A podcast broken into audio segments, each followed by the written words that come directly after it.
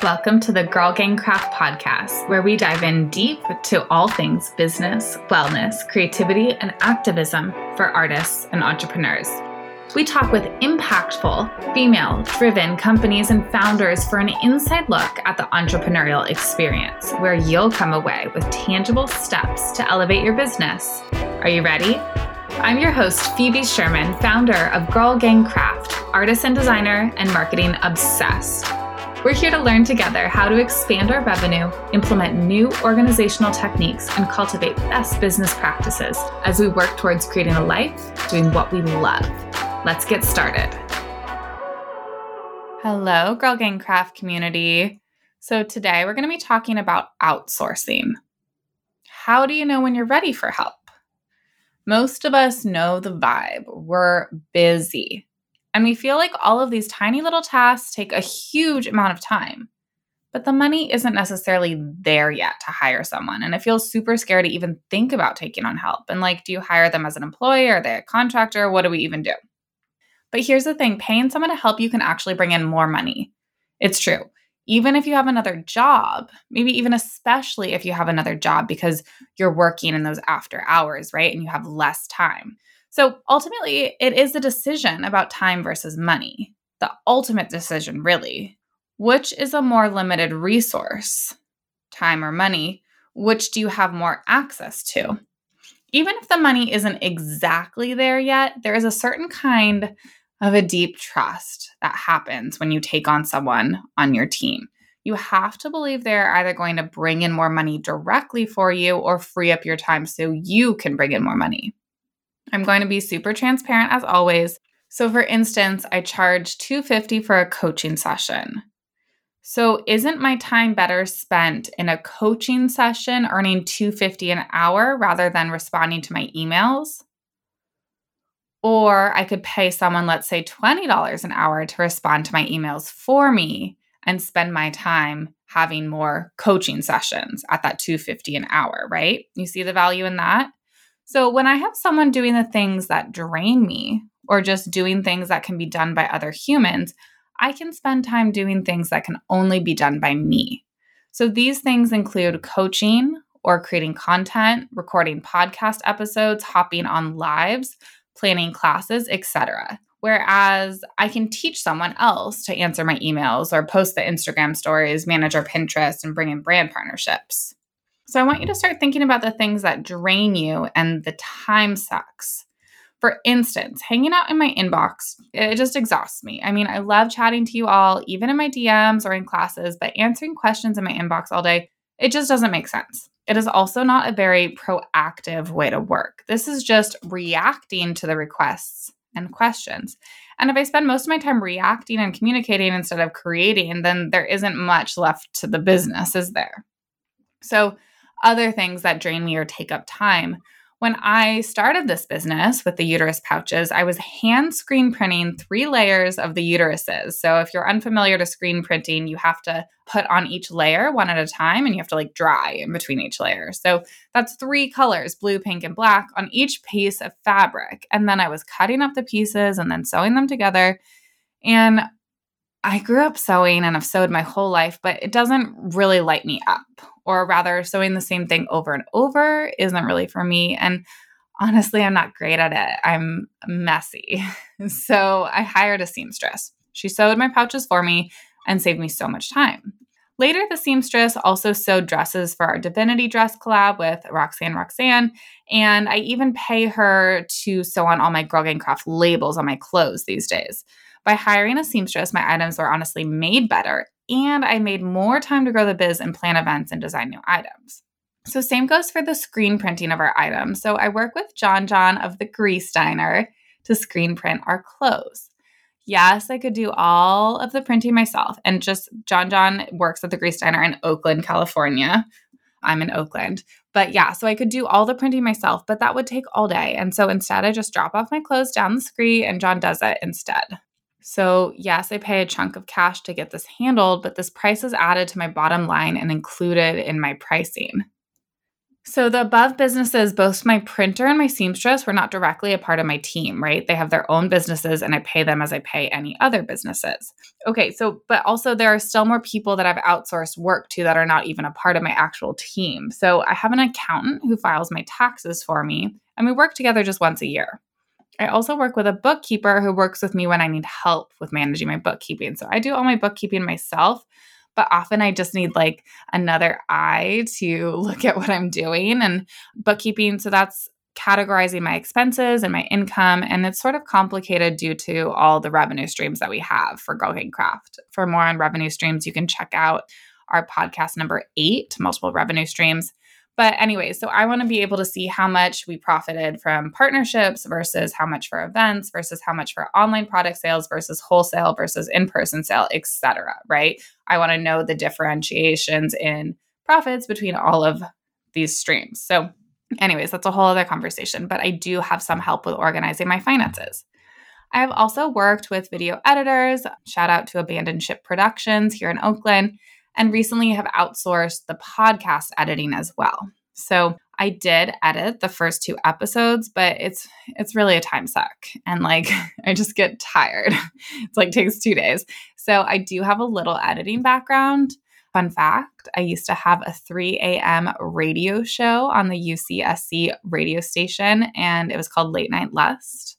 Anyways, editing just takes way too much time for me and truly drains my energy. So I use Fiverr and shout out to David for editing my podcast seamlessly at an affordable price. So you can check out David's studio on Fiverr if you want to work with him.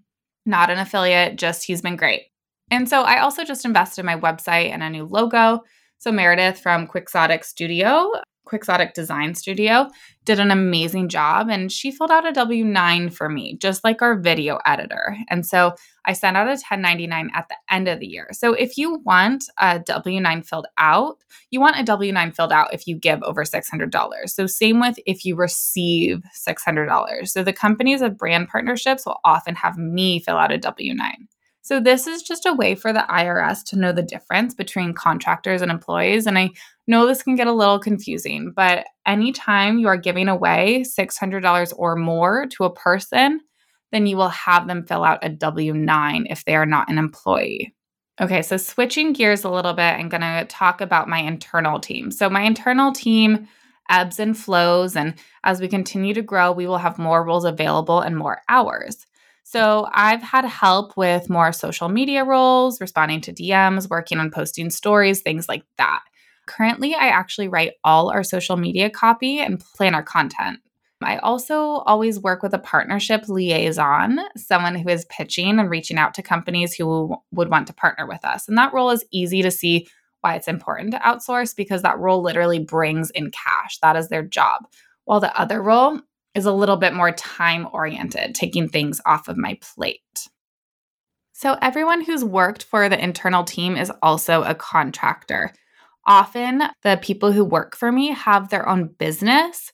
And so, that is a way to have them as a contractor, right? I'm hiring them for a specific project. Employees, it's a little bit more complicated. You're going to have to pay payroll taxes and obviously like the health health insurance and things like that and time off. So it gets a little bit more complicated when you hire someone as an employee. And often you want to hire someone as an employee if they're like just working for you. They might have other jobs, but they don't have their own business. And so that's how the IRS is going to view that as well. But for Girl Gang Craft, we have contractors and we treat them as they're working projects for us. So currently, we have one team member, Hannah, who is managing our stories in our Facebook group and doing some behind the scenes stuff for us to clear up my time. And we are also currently hiring a new partnerships liaison who will be managing partnerships, but also community outreach, PR, some copywriting, etc. Both of these roles right now are so essential for both my personal time management and to bring in revenue. So I know it is really totally scary to think about hiring someone, especially if the revenue isn't there yet, but it can be really be a game changer to free up your time for A, making more money, and B, to prioritize your free time. So, how do you know you're ready to take on help? Maybe you've hit a revenue wall. You are sort of stuck in the space and can't exceed the ceiling. Maybe you've hit a time wall. Your calendar is full and there's literally nowhere else to grow. You can also just take the time to think about things that drain you. So for me, it is emails and was sewing, printmaking, even though I went to school for printmaking. Anyways, what drains you? So, like, is it shipping? Can someone else do that? Is it customer service? Can you pay someone else to take those things off of your plate? You can also think about the things that may not be in your skill set. So, can someone else do your graphic design? Is that going to be a better use of your time and money to have a super polished site and logo? Can someone else do your PR? Maybe someone else has better contacts than you, or maybe you have no idea how to expand your reach through PR. Think about where you want to go and what is holding you back. Maybe it is time to get help. So, how do you find help? So, you can post about it on your Instagram. You can post in Facebook groups like ours, the GGC community. You can post on LinkedIn or ask around your network. There are also sites like Fiverr where you can find virtual assistants. And of course, the world or country is your oyster, right? As many people are working remotely, and also many people want work right now. So, in addition to finding humans who can help you out, you can also utilize apps that can do some heavy lifting for you, where you can automate, automate, automate, do it. Create email templates for your frequently asked questions. Find out what kind of apps can help you with customer service, for instance. There are robots that connect to Facebook messaging, even. One of my favorite automations is Flodesk for email marketing. So, not only is Flodesk super design forward and has beautiful templates, but Flodesk is a tool to create automations, meaning emails that automatically send without you having to click send. For instance, if you are a product based biz and you offer 20% on your site, if a customer signs up for your newsletter, then you can set up your Flodesk to automatically send the discount code to the inbox of your customer. Furthermore, you can set up a welcome sequence, which will send a set of emails to your customer that talks about your product or your brand story. I love Flodesk.